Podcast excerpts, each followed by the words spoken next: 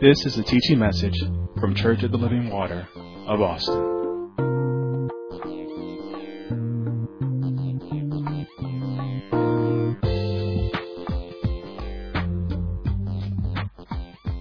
Amen and amen. Go with me to our foundational scripture in the book of Philippians, chapter 3, and we're, we're coming to a close.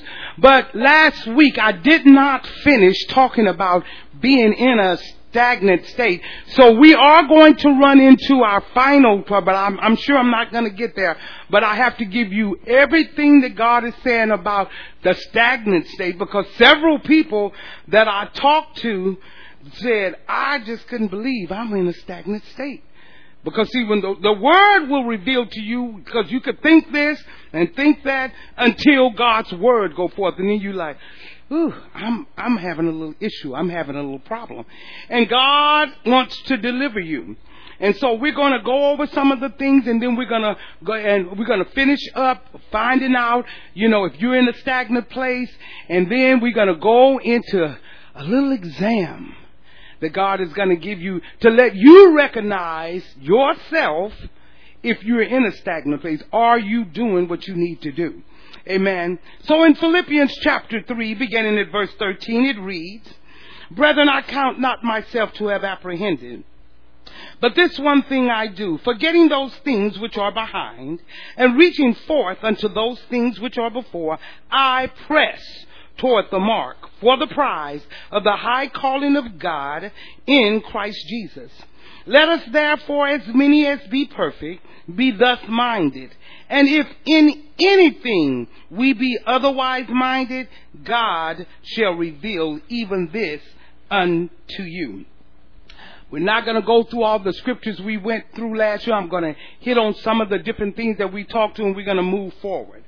Then when we, we began to look at how to press forward toward the mark or how to press toward the mark from a stagnant state. And we went to the book of Ephesians, which we are not going to go to. And I told you that a stagnant state place is a state where we have stopped developing, stopped growing. Stagnant place is a place where, where, you know, there's no growth or development. You're just there. And you can come to church and be in a stagnant place. I don't want anyone to think because they come into a building that I cannot be stagnant. You can. There's people that go to church for years in a stagnant state. So it's not coming into a building. It's living one day at a time and doing God's will and, and pressing toward the mark. So we definitely want to say that. And then we said a stagnant place is a place of inactivity.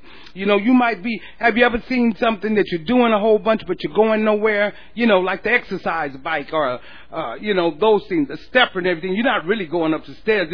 You know, you're doing a bunch but the, the, the bike is stationary. Well, that's what you're doing if in, with inactivity. It may seem like you're doing something, but you're really going nowhere. And then we said a stagnant place is a state of decline. And I hope you meditated on that. A state of decline. You don't want to be in a state of decline. And when and you can tell when you're in a state of decline because there's an inactivity, there's no growth, and there's no development. Then you are in decline. You're not standing still. You are declining. Amen. And then we said a stagnant place is a, is a, play, a state of being dull of hearing and dull of thinking. Oh my God. And I really want to talk to you young people about that because you can be dull of hearing, dull of thinking. You don't have to be that way. You're smarter than that. You're sharper than that. You cannot be dull. Well, if you are, then you're just in a stagnant place. And that's the place you don't want to be. Amen. When you're in a stagnant place, you know, you're not moving forward.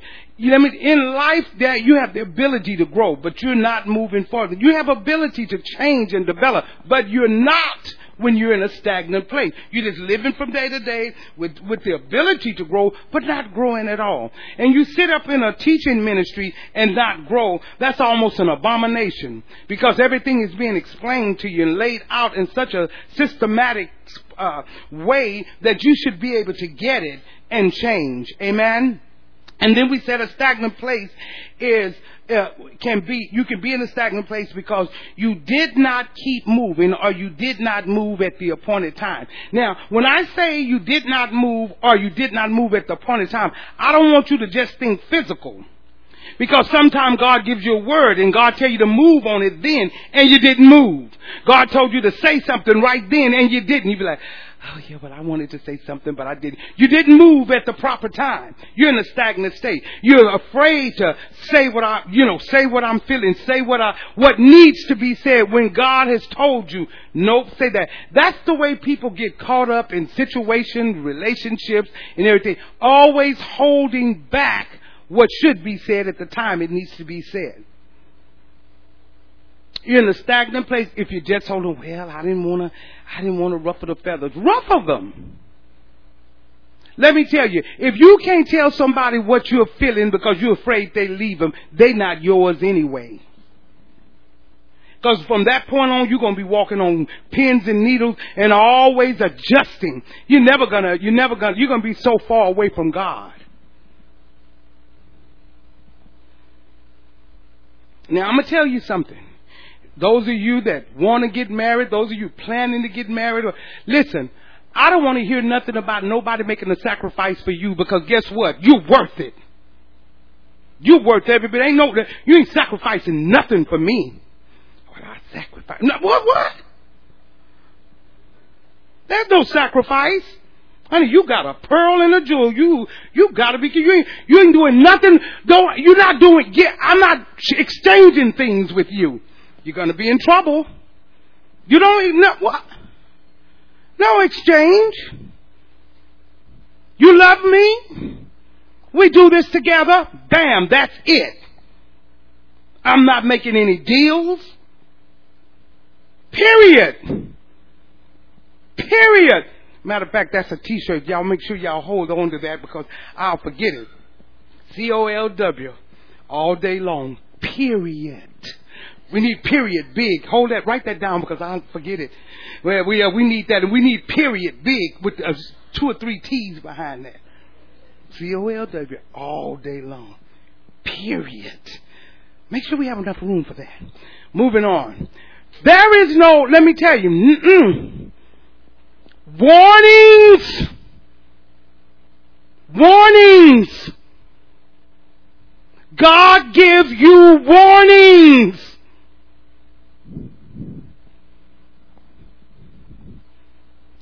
See, I'm not going to feel sorry for you years later. Because, you know, it takes the time the enemy set it up nicely. But I, uh, uh, I'm not going to feel sorry, but I'm going to say, I remember I don't know how, I mean, how I'm going to remember, but somebody's going to have to help say, I remember this day. Got to learn you didn't keep moving and you did move at the appointed time when God said, wake up. Remember he said that last week. Wake up. Stop being a sleepyhead. Stop being dull of hearing. Everybody in here, you have to stop being dull of hearing and dull of thinking. Period. Now, I use marriage as an example, but it's straight across the board. You got to stop being dull of it. I got to hear it clearly and I got to move. And then what did I say? I said to wake up means to have, to have, you have to see the gravity of your situation. You gotta see how serious this is. It is a serious thing to be in a stagnant state. You gotta wake up and say, mm, mm, mm, wait a minute, mm-hmm, mm-mm. I see this. I have to see the gravity of it. I don't care what somebody thinks, what they say, how they look at me, whatever. I'm going to listen to God. You wish you would have. But we'll be here when you need us. And then we went to Second Kings. You don't have to go there, chapter seven, and uh, we looked at the lepers there, and we said when you are in a sta- when you're ready to come out of a stagnant state, you have to say, "I, I, this is not acceptable where I am." Where I am is not acceptable. Then you have to do something about it. We talked about that last week. Not going to get all into that, but we talked about that. This place is not acceptable. I gave you some examples, but I want you to know, I don't want you to get caught up in examples that I give you because those are one thing, but it's straight across the board. It's everything. It's, it's more than just one thing. It's straight across the board in your life. Are you with me? And then I said, when you wake up, you'll stop being, in, you won't be in that place any longer. Why? Because I'm moving. I'm moving. I can't, I can't, I can't do this. You have to tell yourself, I can't and I won't. And then we said, when you wake up, you're ready to get up and go. You're ready to do something. You're ready to move. You're like, okay, you're not talking about it alone. Remember, when the lepers didn't keep talking about it. They said something and they said, let's get up and let's do it. And they did it. But talking about it day in and day out, mm-mm, mm-mm. I don't want to talk about it day in and day out. I'm going to do something. We also said to wake up is you'll say, I'm not going to sit here and die. That's what the lepers did. They say, well, if we go in, if we go into Syria, we're going to die. If we stay here, we're going to die. So we might as well get up. And as they went, God blessed them. God sent all, they, he sent his, the enemies into array. They thought they heard something and everybody was coming after them, the king, and it wasn't anybody. But, but I want you to know, God is not doing anything until you get up and go. You got to start moving for God to move. I'm just waiting on God. How? How are you waiting on God? Even in a restaurant, nobody wants a waiter to just sitting at the, at the corner of the deal just waiting. You wait when you serve.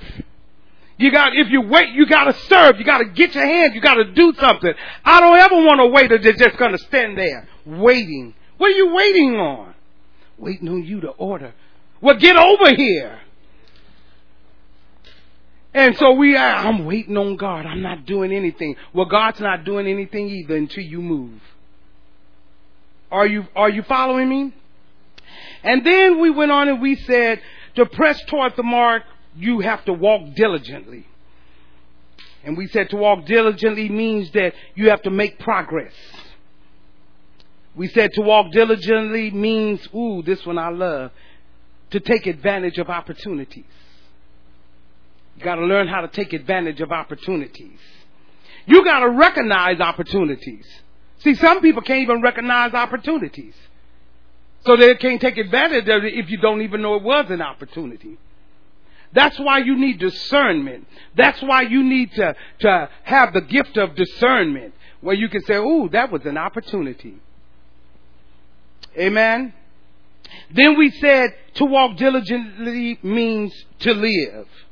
If you're gonna walk it, and then he said, and then I said, eh, to live, and you have to develop a plan.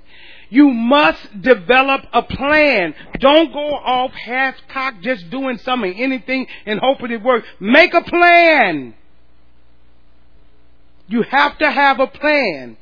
And we, we went over the scriptures. I'm, I'm just going through because we, we have to move forward. You have to develop a plan that's going to strengthen you spiritually. See, everybody want to make a plan how they can save money, how they can do that. But have you made a plan that's going to strengthen you spiritually? That's our problem. We want to be strong in every area, but spiritually is where you need to be strong. Because if you're strong spiritually, you're going to have an answer for all natural matters. And then I said you, you have to execute the plan. Ain't nothing worse than just talking a good talk and not walking any of it. Always have a good idea, but never executing it. Always sound good. No, you gotta do it. And I told you to, to, that, that every Sunday, like this morning and every other Sunday, that's how you develop a plan. You hear the word and you make the adjustments. You sit down, write it down, make it plain so that you can see and run with it. Don't put it in your head. Put it on paper. Pros, cons, what we need to do, how we going to do it, how we going to execute it, what time frame we're going to do it. Now, let, not in your head, on the paper. And then we said, this is, well, this is where we left off. And this is where we're going to pick up. The third, and I, uh, yeah, she has the notes up there. I don't think I did this one. Did I say to press toward the mark, you have to redeem the time? We did that one? Okay, well, I'm going to do it again. and so you have to redeem the time. That time is so important. When you're in a stagnant place, let me tell you, the, the part of the reason that you're in that place is because I'm not making good the time I'm in. You cannot burn off time because you can't get it back. You can't borrow it. You can lose it by messing around and but you can't get it back. And I love this part. Redeem means to rescue from the power of another.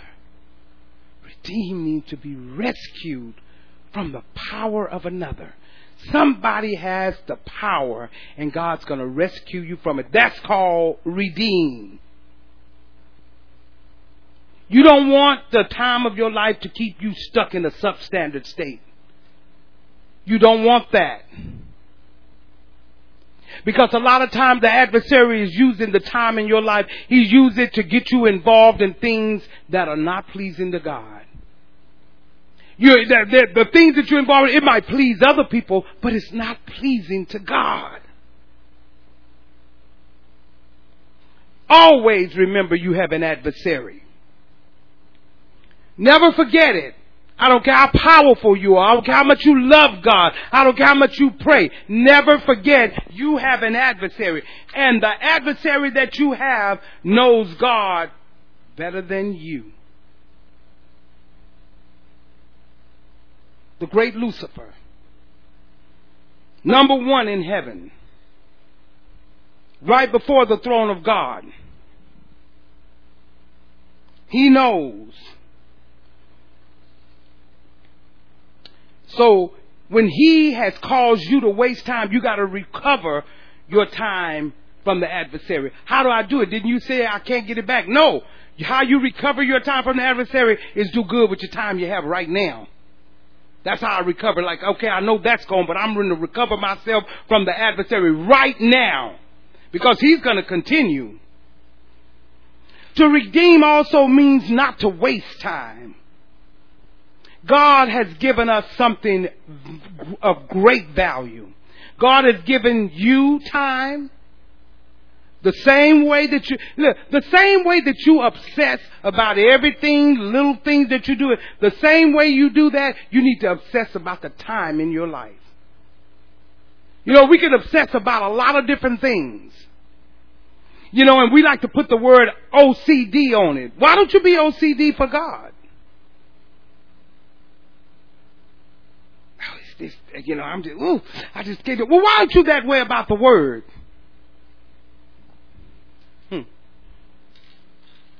No more wasting time. Hmm. So you need to, you ought to obsess over the, t- the time of your life to make sure that the adversary don't get any of it. I'm not giving him any of my time especially when I'm trying to do the will of God. See, once I wake up and I begin to move, now I have to redeem the time. I'm moving. Now I have to make good my time. God keeps bringing us back here with us wasting time. We're busy doing all this stuff, trying to make it work, and you're wasting time that you can't get back. We redeem the time, letter A, when we value time. People have such a low value for time. In other words, we understand the time, and we understand that the time is the only resource that we have. And once we spend it, we can't redeem it. You need to understand that.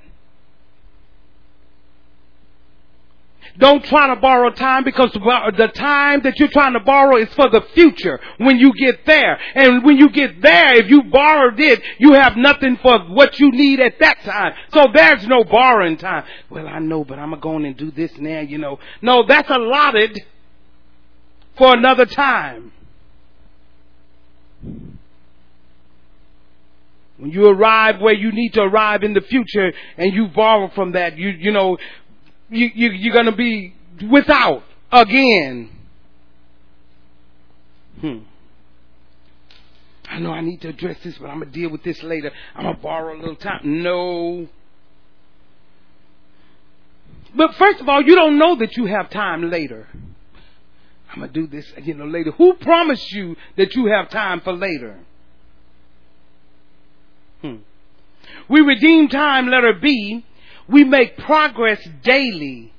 You have to make progress daily. There has to be some progression daily. Now listen, it may be slow, it may be gradual, but it has to be steady. See, you don't, you're not going to see it right away. And that's okay because it's slow and steady. You have to make sure that you're making progress every day. And how do I make progress every day? By taking every step. Listen, but don't skip a step. Did you hear me? That's how you make progress. You make a step daily, but don't miss a step. See, we start making a step and then we like, oh, this is good, good. I can skip that. I'm going to, no, no, no skipping steps. I already know that. See, that's how you try to skip steps. You make steps daily without skipping a step. Go through it. It's a process. Did you get that? I want you to get that. We redeem time, letter C, when you guard your time. We guard who and what gets our time. Do you do that? Do you guard who and what gets your time? You have to be very careful about who and what gets your time. See, some of us, we just give our time to anyone. Be my friend, I'm giving my time. Mm. Just, just, just stay there. God will be with you in a minute. You got to make sure you pay attention who and what I give my time to. Am I giving it to the wrong person? Am I giving all of my time to the video games? And I'm not saying anything's wrong with the video game, I'm talking about what do you give your quality time to? Quality time. You gotta guard your time. Let me tell you something about me. Everybody don't get my time. I know you're saying, oh, because she's pastor, everybody don't get her time. No. No. Not because I'm pastor. Not because I was the pastor's wife. Any and everybody don't get my time because it's my time. Not because, you know, not because of no title. I know a lot of ministers, they, you know what, I don't really have time because I'm, no, no, no. I'm telling you why, why any and everybody don't get my time. Because it's mine. And I got to guard who and what I give my time to. Think on it. You have your time. It's my time because guess what? The time that you have is the only time that God has given you to do His will. And it's your time.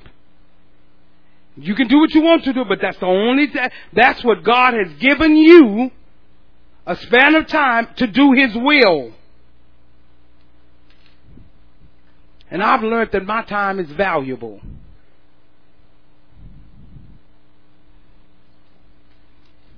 Everybody and everything don't get my time. I guard my time very carefully. Why? Because I don't want to lose time to something that's not going to help me to do what God has called me to do. I'm not wasting time with someone and something that's not going to help me do what God has called me to do. That's why my circle is small. That's why I'm only going to be around people that's going to help me do what God has called me to do. And see, young people don't think like that. They just feel like they can hang with anybody. No. Are they helping you do what God has called you to do? You have to ask yourself that. And you know what amazes me? Get this. This is, this amazes me so you'll know. It amazes me how many people respect my time and not their own. They say, oh, Pastor, I know, I know you don't have time. I know you don't. But they don't even respect their own time. They have more respect for my time than their own.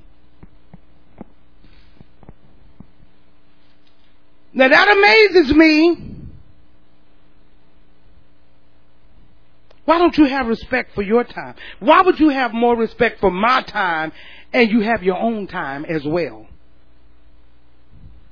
And you don't, you know, just anything with your time. I don't want to, well, I didn't really want to bother you because, you know, I know that you do. Respecting my time. Doing anything with theirs.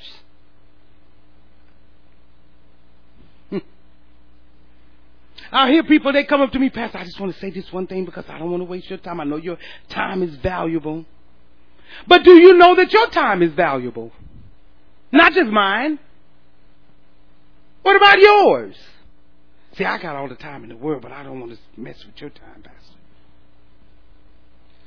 What about your time? My time is no more valuable than yours. Know that.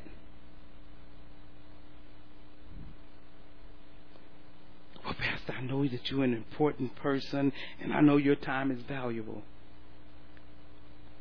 You're an important person. See, you're not putting all that on me. I won't let you. You are an important person. Not just me. Like, oh, oh, you okay? You're mm-mm, mm-mm. You are, you are valuable. You are an important person and your time is, is valuable. Not just mine. Did you hear me? Your time is as valuable as mine.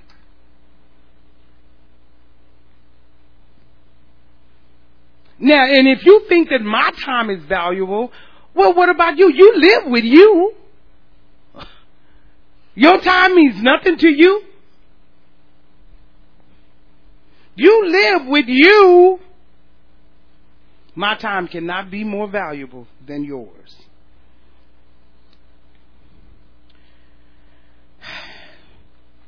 And if my time that you ever so, oh, I just passed this time.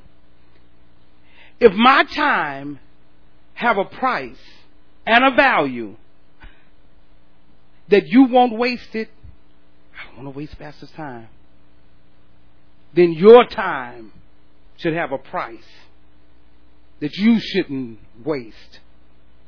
The same way that you feel about my time, you should be feeling that way about yours. I feel that way about yours.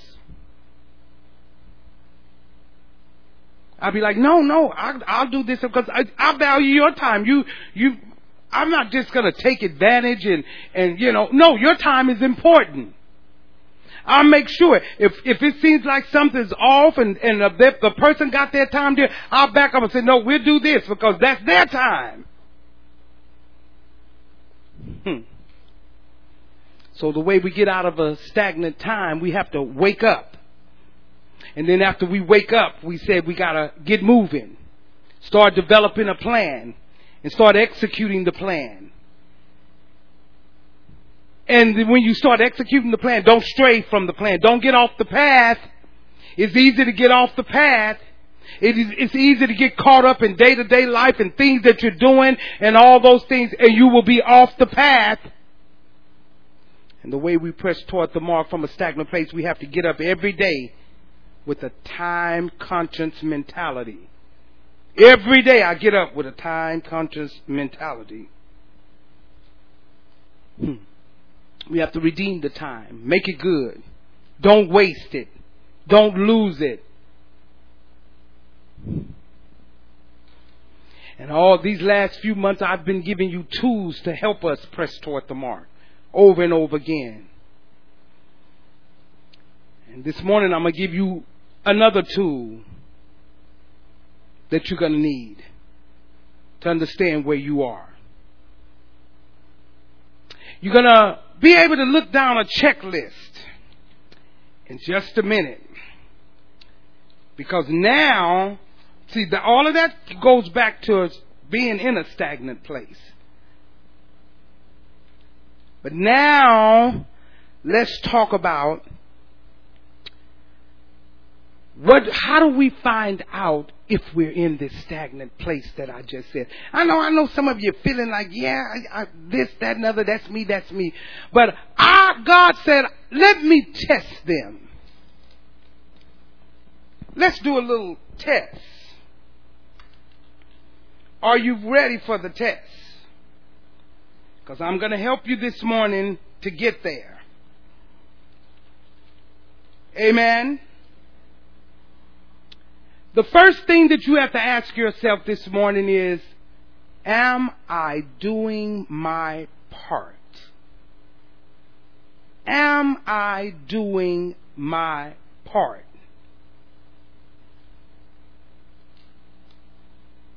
Now, in the earliest teachings, I kept telling you that you may need a little extra help if you've done all you know to do medically, physically, spiritually. You may need a little help.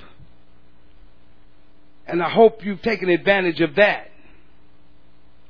But how are you going to find out if you're in a stagnant place? Ask yourself, have I done my part? Have I done my part to make sure that I'm pressing toward the mark of the prize of the high calling of God in Jesus Christ? Am I? Or am I still waiting on someone or something or some situation to come in my life thinking that that's going to be your answer? Now listen, we're doing self-examination. I'm going to ask you again. Are you doing your part? Or are you waiting on someone, something, or some situation to come in your life thinking that it's going to be your answer? If I just get married, that's going to be my answer. It won't. If I could just get this house, that'll be my answer. It won't. If I could just get that car, my dream car, that'll be my answer. My dream job. It won't. Oh, he's so fine. Oh, she's hot. I want her. I want her. It won't be your answer. And I'm going to pull some things that we've talked about over the months of teaching to make sure you know whether or not you are doing your part or I realize I am now in a stagnant state for sure. And this self-examination, listen, you clear your heads right now. Everybody that's in here. I don't care if you got children in trouble. I don't care if you got children doing this. I don't care if they being rebellious. I don't care about the schoolwork you have coming up next week. I don't care about none of that. Right now, clear your head because God has said, I want you to do a self-examination, not for your husband, not for your wife, not for your children, not for your cousins, not for your siblings, but a self-examination. So it's not about anybody in this room but me. Because it's a self-examination. Because a lot of times we sit down and we hear the word and we think about our children. We think about our mother. We think about our cousins. We think about somebody in a situation. But God is saying, I don't want them thinking about anyone today but themselves. Because it's a self-examination. You don't need to hunt your spouse when something is said. No, no, no. It's a self-examination. So God is only going to deal with you personally. Everybody say a self-examination.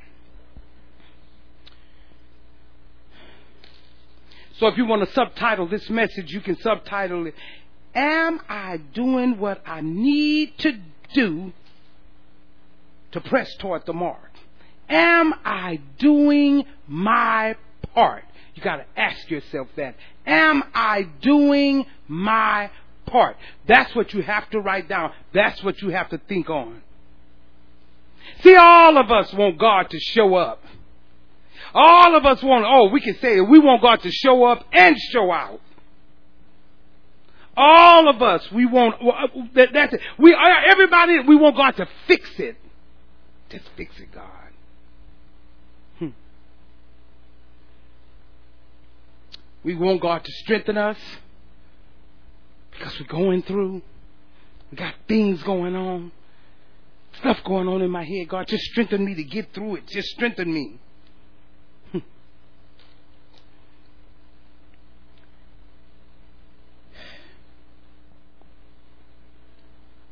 God, make a way out of no. You're a way maker, God. Promise keeper. And all that's wonderful. but are you doing your part? In the midst of all of those wonderful things. Because He'll do all of that. But are you doing your part?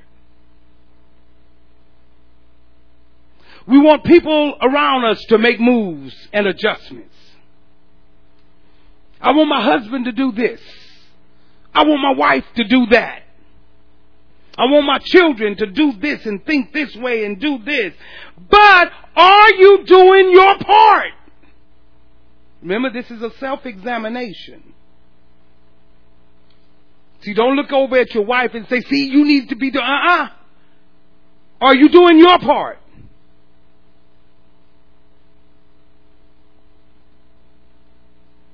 You know, sometimes some of you thinking of different things that we're teaching on and the, the way that I'm flowing, the way God told me to flow. You can, sometimes you're thinking like, you know, I, I know what pastor's teaching on, but you know what would help me if she teach on this, that, and other. Well, guess what? If you believe that you need to hear from that, you have a Bible for yourself.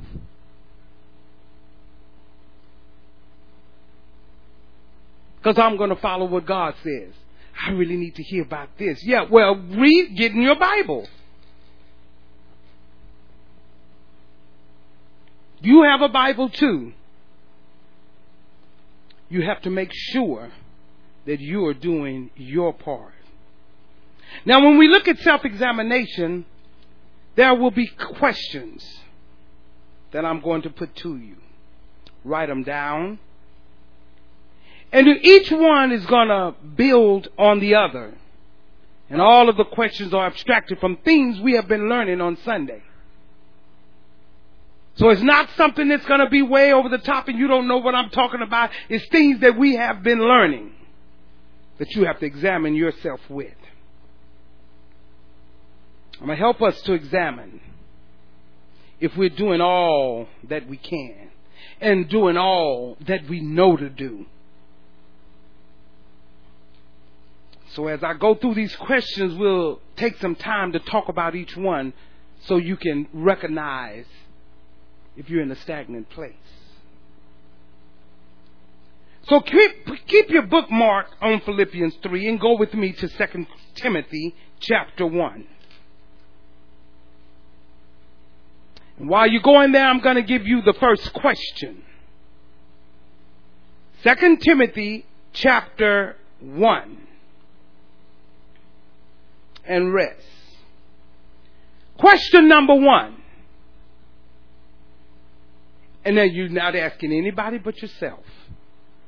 Am I committed?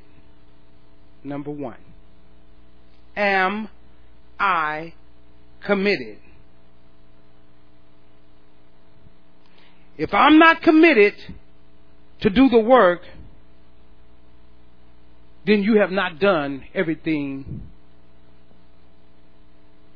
that you can do. And when I say committed, I'm not talking about I come to choir rehearsal all the time.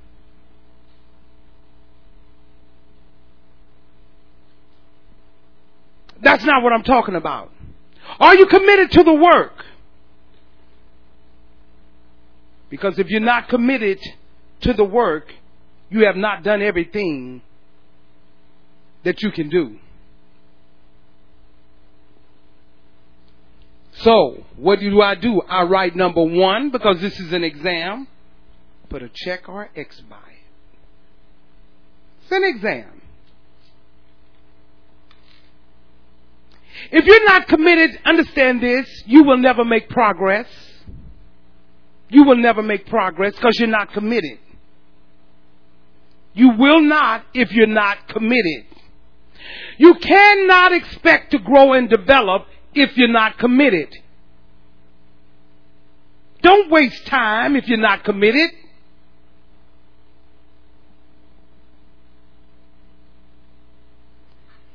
If you're not committed, don't expect to overcome disappointments that will come your way.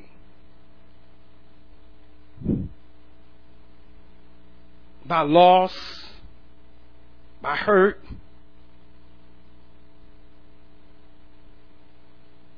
If I'm not committed, I will continually miss God. Did you hear me? If I'm not committed, I will continually miss God. What does that mean? That means I will continually make wrong decisions and just miss God. I'm not committed to the work. I don't have my hands on nothing. I'm not doing nothing. I'm not, n- nothing. I'm just not committed to the work. Listen, fine, you're not, but just know, because you're not, you will not grow and develop. If you're not committed, you're not going to come out of your old life. You can't. You're not going to come out the way God intended for you to come out because I'm not committed. So the very first question ask yourself, have you really made a commitment to do the instructions of God? What he have instructed you. Have you made the commitment to do, not think on, to do the instructions of God? Listen, if the instructions were natural, if the instruction was, let's just say if the instruction, the instruction was about your health, have you really made a commitment to do something about it? Let's say the commitment is about something financial. Maybe the instructions for God was get out of debt. Remember that? Well, if you haven't decreased your spending and you're in debt, are you really committed when God told you to get out of debt? Examination by yourself, on yourself. See, if I'm stressed out about things that's going on in the natural, and that's usually where we are, I'm going to tell you right now, God has already given you instructions and you have not yet performed it. He's given them to you. You have not yet performed those instructions. Then you have to ask yourself again, well, am I doing my part? Self-examination. Am I committed? Have I made the commitment to do what God has instructed me to do? Every Sunday you come in here, those are instructions. You know that, don't you? We're not, I'm not just up here burning time. Every time you hear the word, that's instructions. Which ones have you done? Are you doing your part? See, we all want God to do our do his part. God said, what about yours? We're workers together with Him.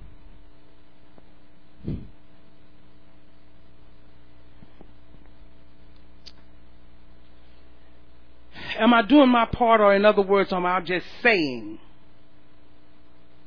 See, you have to make a commitment in my, your heart. You know, one of the ways that you can fi- figure out whether or not you're committed or in a stagnant place, listen. Listen to how you start sentences. Here we go. Listen. This is the one, one of the ways. So you can examine yourself. Listen to how you start sentences.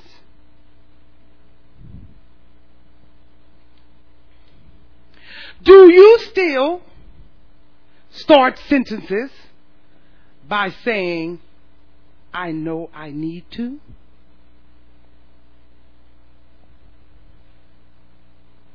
If you know you need to, that means you're not doing it. Somebody ought to say hallelujah. But I get it. Watch how you t- listen to your sentences. I know I need to. If you're still starting sentences with I know I need to, I know I need to make some changes. Oh, I know, I know, I know I need to address the situation. Oh, Lord, I know, I know, I know, I know I need to stop this. Oh, I know I need to kick it up a little now. I know I need to. How you say sentences? I know, I know I need to do better. Then ask yourself, are you really committed? Are you just in a stagnant place? I know, know this from this point on. I know I need to translate, I know I'm not. I know I need to translation, I know I'm not. That's what that means.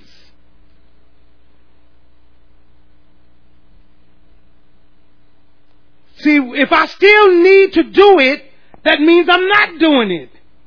Isn't that what that means? I mean, everybody, is that what that means? If I say I know I need to, doesn't that mean I'm not doing it? Simplicity.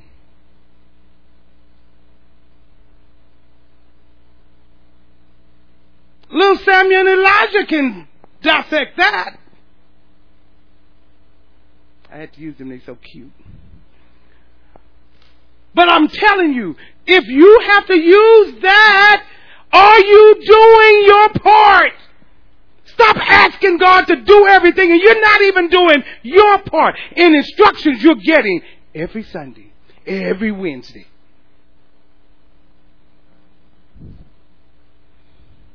And guess what? Whatever instruction God gave you, He didn't give it to you five minutes ago. He, he's given you that a long time ago. Let's be real because it's examination. You heard it a while ago. So again, I have to ask myself, am I really committed? If you are committed, you don't use the sentence, I know I need to. Why? Because I'm doing it.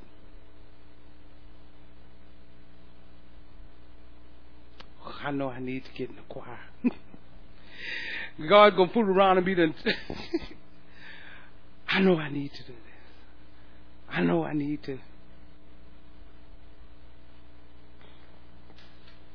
Hmm.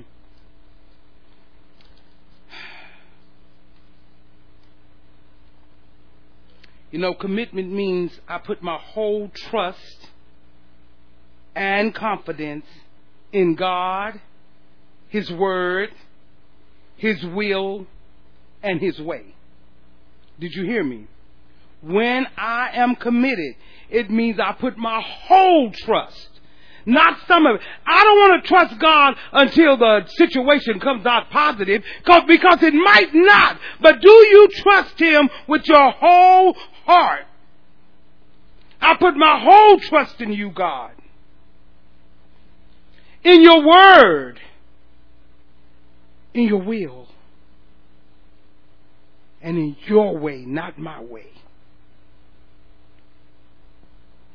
If I'm committed, I'm doing. Not I'm going to do. You're not committed if you're going to do.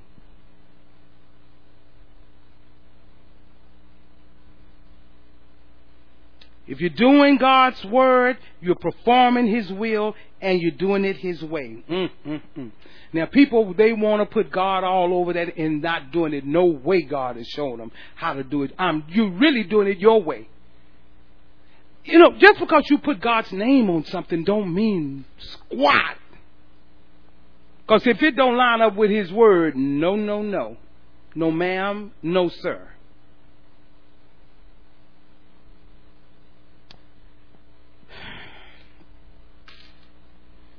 Look at verse 12 in 2 Timothy chapter 1. This is Paul. He's talking to Timothy.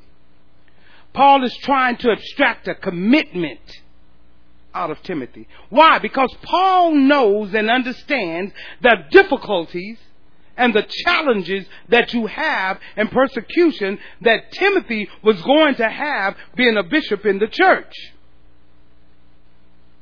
and serving Jesus Christ. Anytime that you're to, in any position in the church, you're to have some, you're to have people come against you.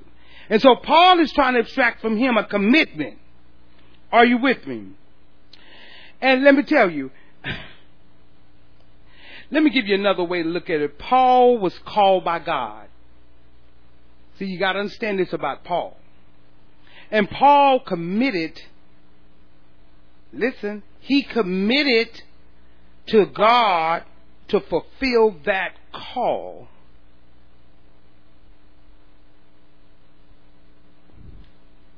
So when God instructs you, He just called you because He instructs you to do a certain thing. Look at verse 12. For the which cause I also suffer these things. Nevertheless, I am not ashamed. For I know whom I have believed, and I am persuaded that he is able to keep that which I have committed unto him against that day. Paul said, I was called by God, and he committed to fulfill that call. See, Paul got instructions from God. He got instruction from God on the Damascus road. When you get instruction from God, Paul is no different from me and you. When you get instructions from God, I must carry them out. When he got instructions from God on the Damascus road, Paul made a commitment to God to fulfill those instructions. We all have, have received instructions from God. But the question is, am I committed to perform the instructions I have received? See, we, you take and choose what, what, what we're teaching here. What I want, what I don't want, I'm throwing that out. I'm, you, you, you're taking what you think is positive for you, but you don't want to. Let me tell you, God is not, what, what you call negative is positive if it comes from God. Because God is only going to give you those things that's going to help you. You can't pick and choose God's instructions. You got to obey. Everybody say obey. Paul, an example. Paul is saying, I'm committed I trust that God has gave what God has given me. I, I trust the instructions. And God is well able to keep me and help me to keep the commitment that I've made to perform the instruction. God will help you perform the instructions He give you, but you first got to obey the instructions.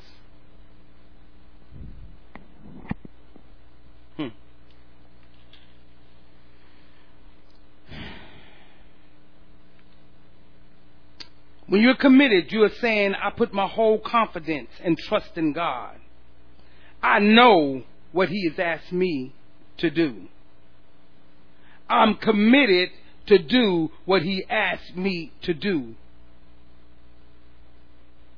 And He, not me, he is going to make sure that I'm able to perform what I have committed to Him. You have to understand, whatever God, instruction God's give you, God is not worried about whether you can do it. If He gave it to you, He's going to make sure you can perform it. You'll be like, wow, you know, sometimes you, you hear some stuff that God wants you to do, be like, I can't do that, I can't do that. God said, no, you can't.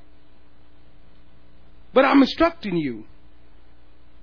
And I'm going to make sure you can perform it.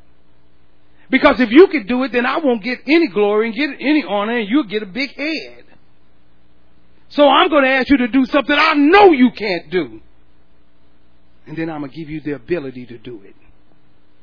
And then some people get off kilter. They think God give them the ability to do it and they think it's them.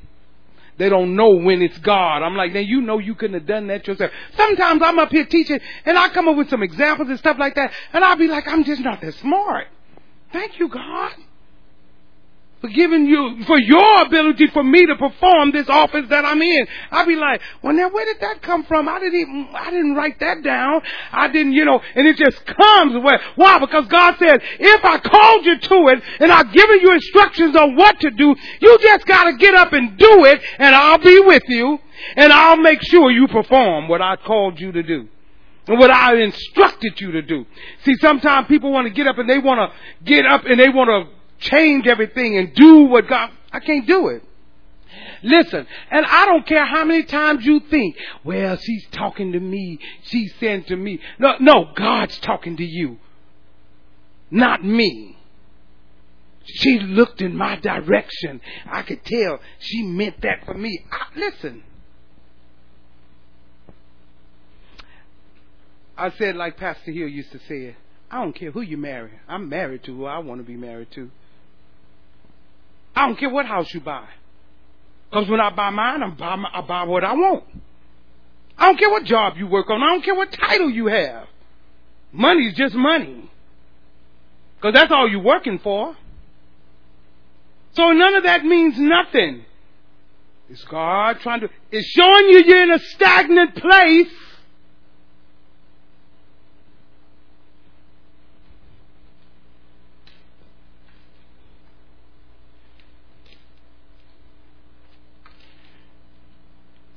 I love Paul. He, he, he, he, he just showed us how it's supposed to be. You are able to perform what God has committed to you. Listen, you're even able to have a walkaway game.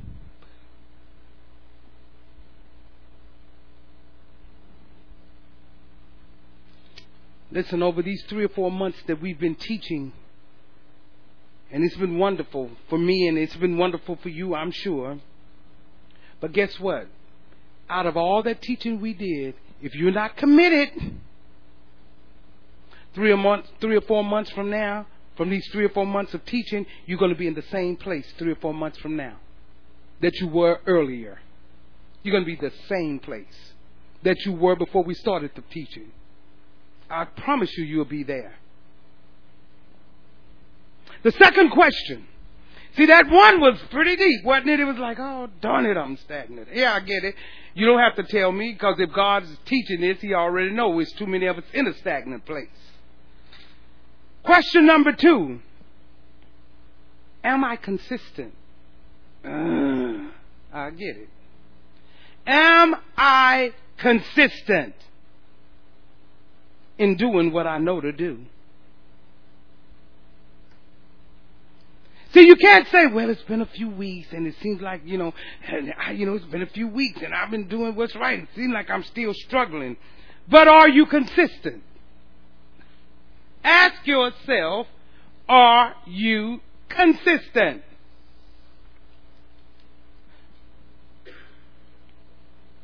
Are you consistently doing what you know to do? See, it has to be consistent. Am I doing spiritually what I know I need to do? Am I doing things that I know I'm supposed to do? Naturally. Just naturally. But are you doing it on a consistent basis? See, God's people do things for a week and they think, I'm consistent. Look how consistent I am. I did it five days. Two months, we think we're consistent. Six months, I sure am consistent. Most of you in here would think if you did something six months that you're consistent. And you're not.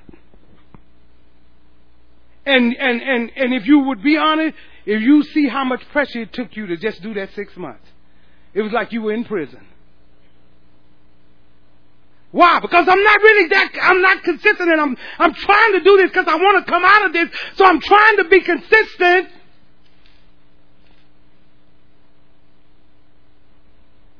Just look yourself in the mirror and say, you know what, I'm not committed.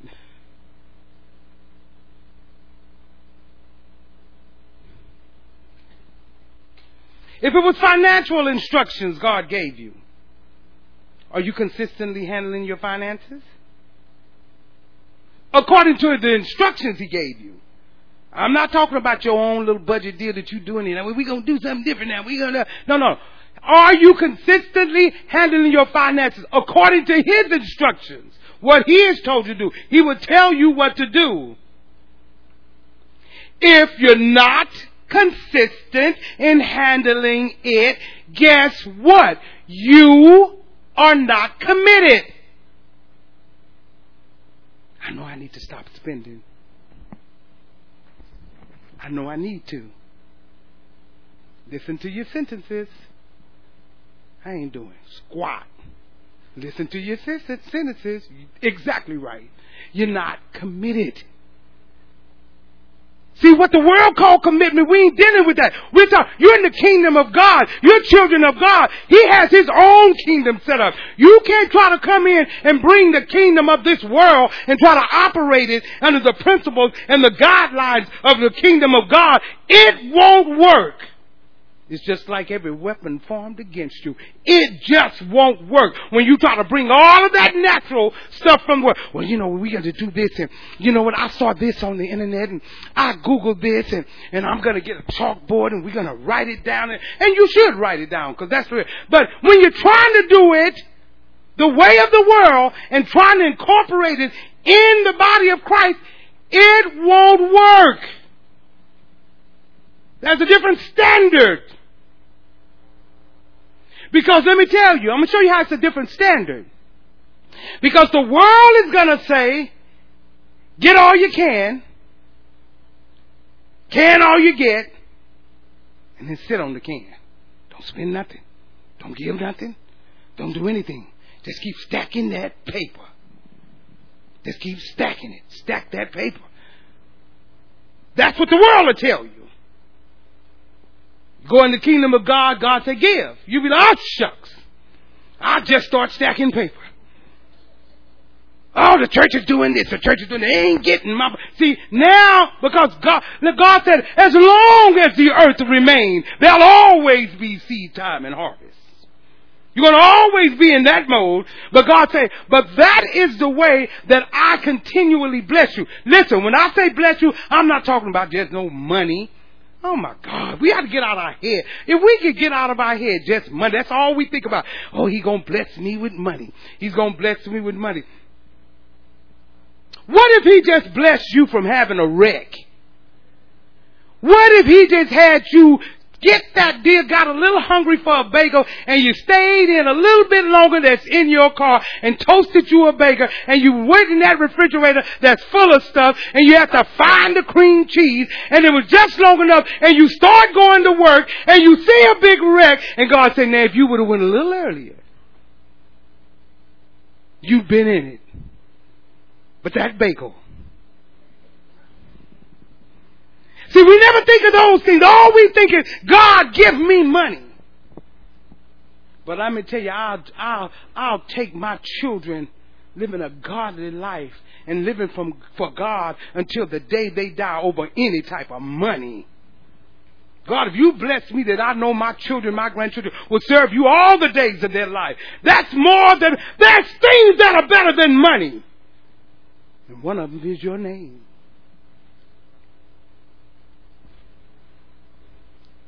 All we want is a little dead president. Just guess all I need. I need president. I did. Well, I want him. We got Benjamin. I want some. To do what? Spend them. You're not holding it. So don't try to bring your natural crap into the kingdom of God. It's a different standard.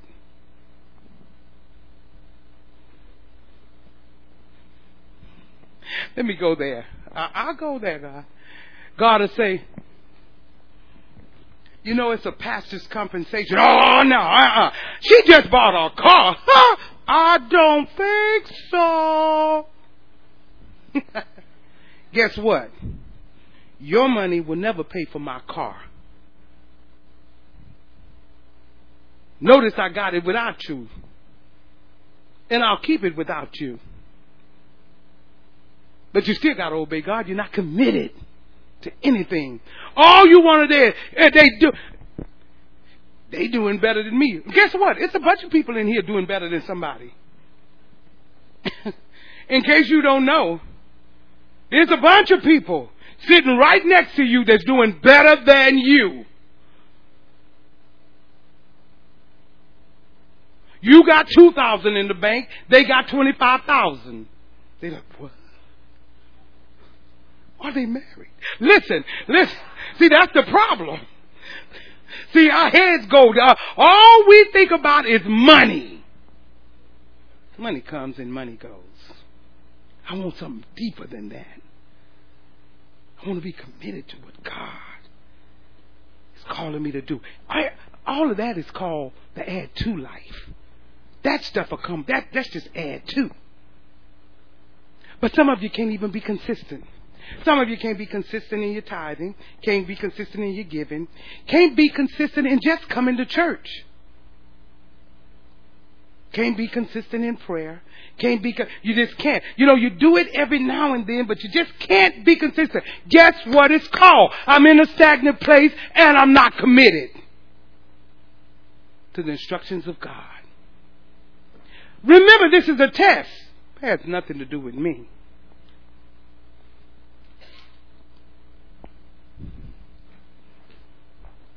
And don't grade on the curve. Because I'm not through with you. Well, I almost. Ah, ah, ah, ah. Wish he knew about the curve. You know what? I know a lot of things you don't know. Believe me. So, even some of you, and even some of you that are streaming, when we were not meeting in, per, in, in person and we began to stream, you made a commitment to God. You said, I'm going to stream every Sunday because I'm at home. I can just stream every Sunday.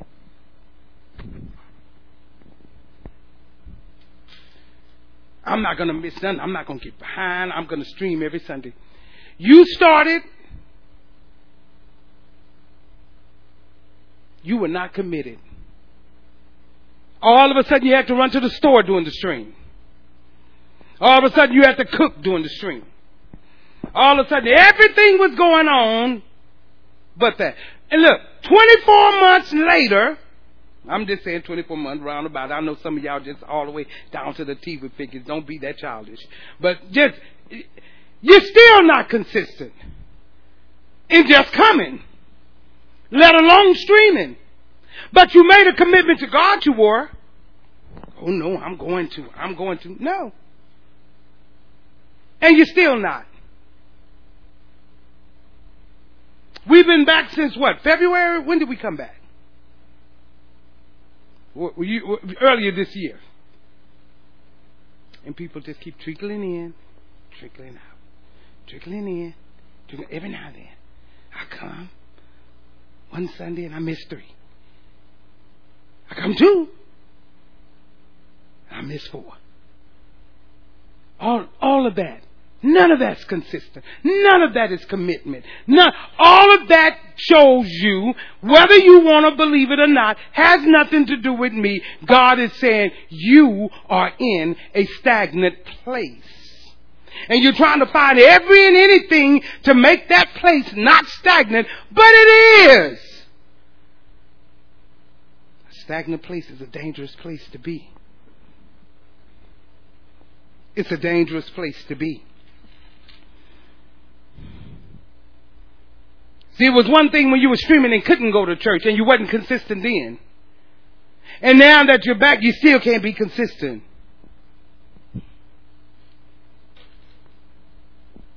And if you're not consistent, it's because you're not committed. Know that. When you are consistent and you are committed, guess what you don't have? Excuses. When you're committed and consistent, you don't have excuses. Well, I was coming, but. What I was going to, but. Yeah, I know I'm to try to eat better, but. Yeah, I was out there in those streets and I got a little hungry, so I just went on to stop.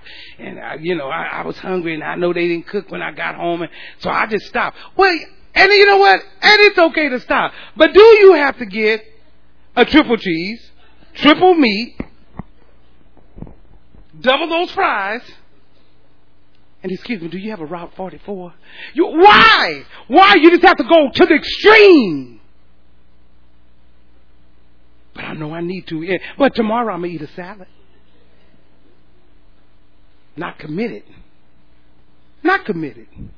Again, don't get caught up in the illustrations because we're talking straight across the board. And sometimes God will make you laugh because, you know, to keep you from crying. Ain't he good? Question number three. Everybody say, woo, three. Woo, woo.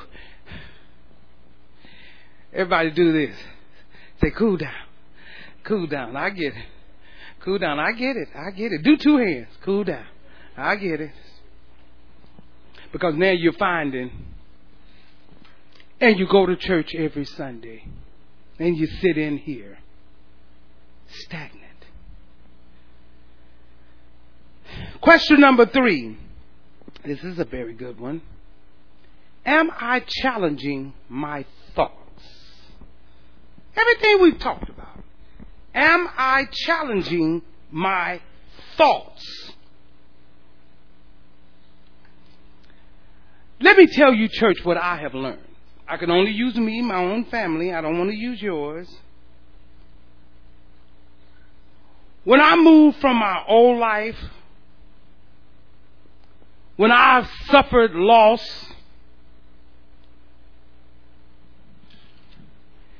when I had to pick up and press, even though I was disappointed and discouraged, when I still had to press when I know I miss God, and when I had to press, when God showed me I was in a stagnant place, because He did. But I realized something in all those things that happened in my life. See, everybody think they got it going. You know, I'm going to know, you know, y'all, you got it going on, but I'm going through this. Or every one of those scenarios I just gave you, I've been in. But something that I realized in each one of those, suffering loss, missing God and from my old life and being discouraged, being disappointed. Something that I've learned in each one of those situations that if I didn't deal with my thinking, I was never going to change my state. See, I had to first deal with the way I thought. If you never deal with your thinking, you'll always be in the state you're in. Always. And so oftentimes we want our state to change without our thinking changing. It won't happen. We want everything to change, but I want to think the same way. Your state is not going to change until you challenge your thought life.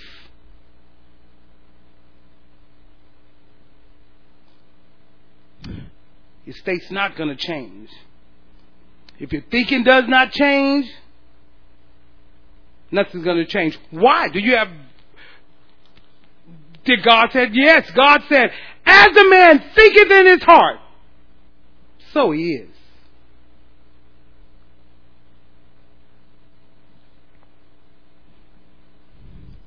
So you can't just think you just gonna move things around and you, you know, and don't deal with your thoughts.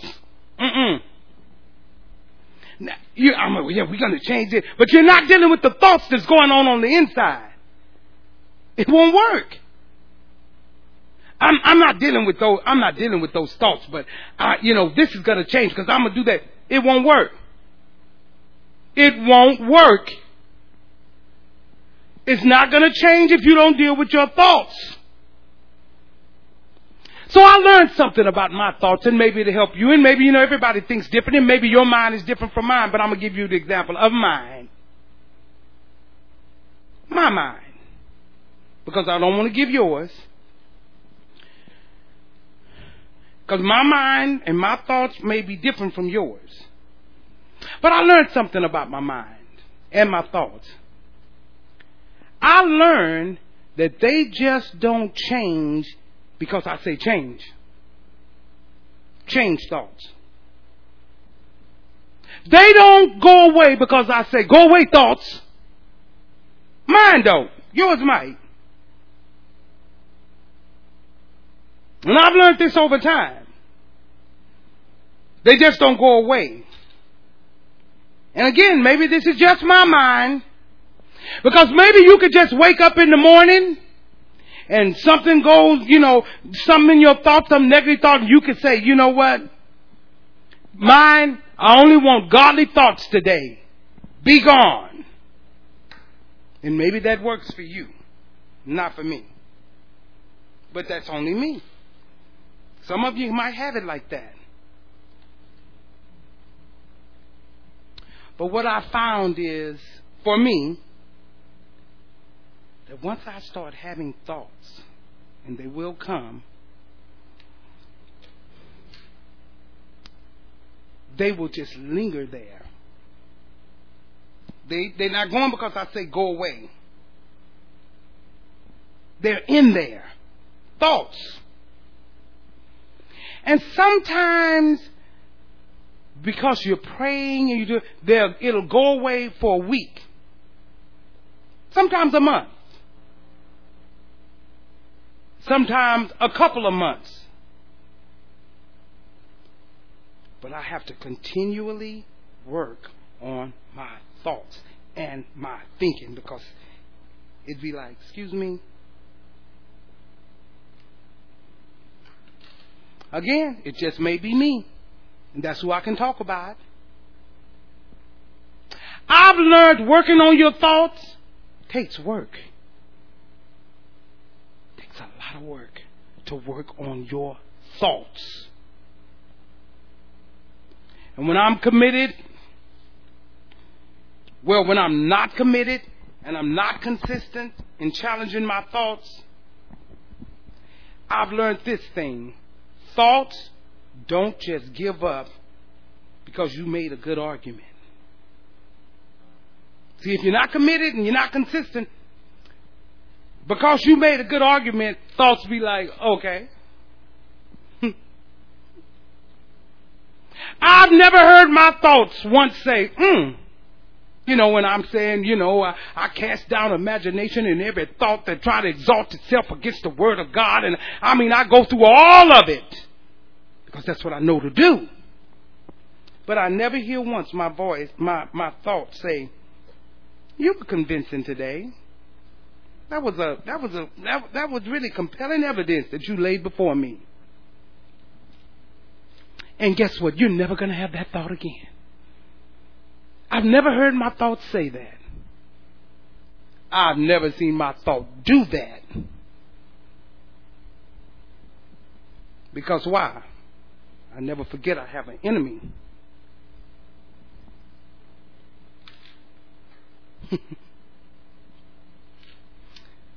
now that's how my mind works.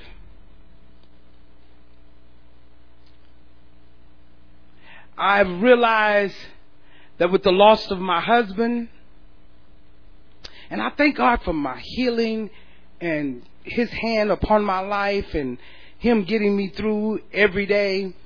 But again, my mind will go there. My mind will go there. Even though I know the goodness of the Lord and I know what He's done and I know how He's brought me through and I know what He's I've gone through and He's brought me out. But I mean I can go to a place in my thoughts. And the place that I go through go to, they're contrary to the Word of God. And my thoughts. They're contrary to the truth. They're contrary to the very will of God. My thoughts will come that's contrary to what I know to do. What I know to do. My thoughts will be contrary to what I believe. But I'm talking about only my thoughts. And even though I know all of those things that they're contrary to, it doesn't change the fact that I think it.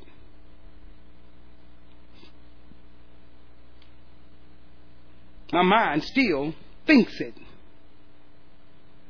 And I have to deal with those thoughts. I have to deal with things and people that have disappointed me. I have to deal with them. And I'll say, oh, I'm over that, I'm over that. And my mind will come back and say, really? You are. And then he'll show me something in, his, in my mind and say, now don't that remind you of such and such? And then I say, you know, that do kind of remind me of that. Thoughts. Don't that remind you of what happened 10 years ago? Six years ago? Thoughts. Takes work. However long it was. And then your thoughts say, yeah, that does remind you. Think on it. You know, sometimes I could feel so holy. I could feel so righteous. And then other times, thoughts would just come rolling in my head. Just come rolling in my head. And now I'm thinking, I'm a pastor now. I shouldn't have these thoughts, these different thoughts. Why, why am I having these thoughts about wrong things? That what? Why? Why am I thinking wrong about this person? Or why am I doing? Why am I doing that? Listen, your mind has something called a memory. In case you didn't know, getting saved won't wipe that away. Your mind have what we call a memory. And I'd be like, why am I thinking about that at this time? So you have to consistently, I have to consistently challenge my thoughts. You have to consistently challenge your thoughts. Kelly, have I been out of time that long? I can't hear you, but I just looked up there and it's got zeros, but uh, whatever time. You all are caught up too. Your thoughts are like, okay, I hope she's quitting now. Because I'm trying to grade this on a curve as it is. But I, am going to stop here. But I'm, I, but I just want to want to ring this in for you about my thought life. It's not easy. You have to consistently stay there and say, uh-uh, we're not thinking that. Mm-mm. You got to reconcile those thoughts. And say, no, mm-mm. Because that memory will bring it back. If you want to press toward the mark for the prize of the high calling of God in Christ Jesus, you have to constantly, constantly challenge your thoughts. You have to reconcile those thoughts with truth. That's what gets me through. Every time my, my, my mind is loaded with it, I have to reconcile it with truth. I got to go over and over again. And it doesn't mean they're going to disappear and not come back. The Bible says that you, He'll keep you in perfect peace, whose mind stayed on Him. Why? Because your thought life is going to come back at you. So we have to make sure that we're committed to thinking correctly. Now, this thinking correctly, you all remember, that's the hard, unseen work that will produce results. See, nobody's going to know that you're working on your mind but you and God. It's the unseen work. I'm working on these thoughts. I'm telling you, thoughts will take you somewhere so quick you'll be like, how did I get there?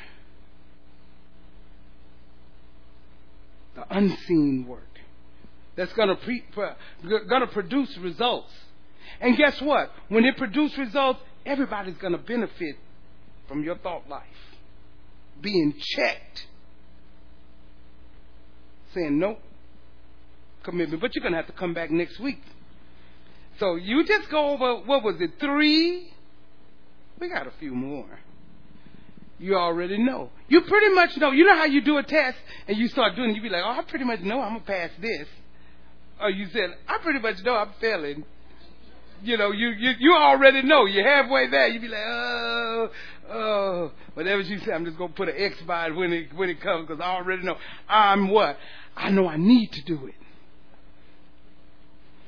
And every time you say that, just know you're not doing it. And every time you're not doing it, you're setting yourself up. But we're coming back next week. God is not through with you. But next week I am going to finish. I'm going to finish this. We're going to finish the test.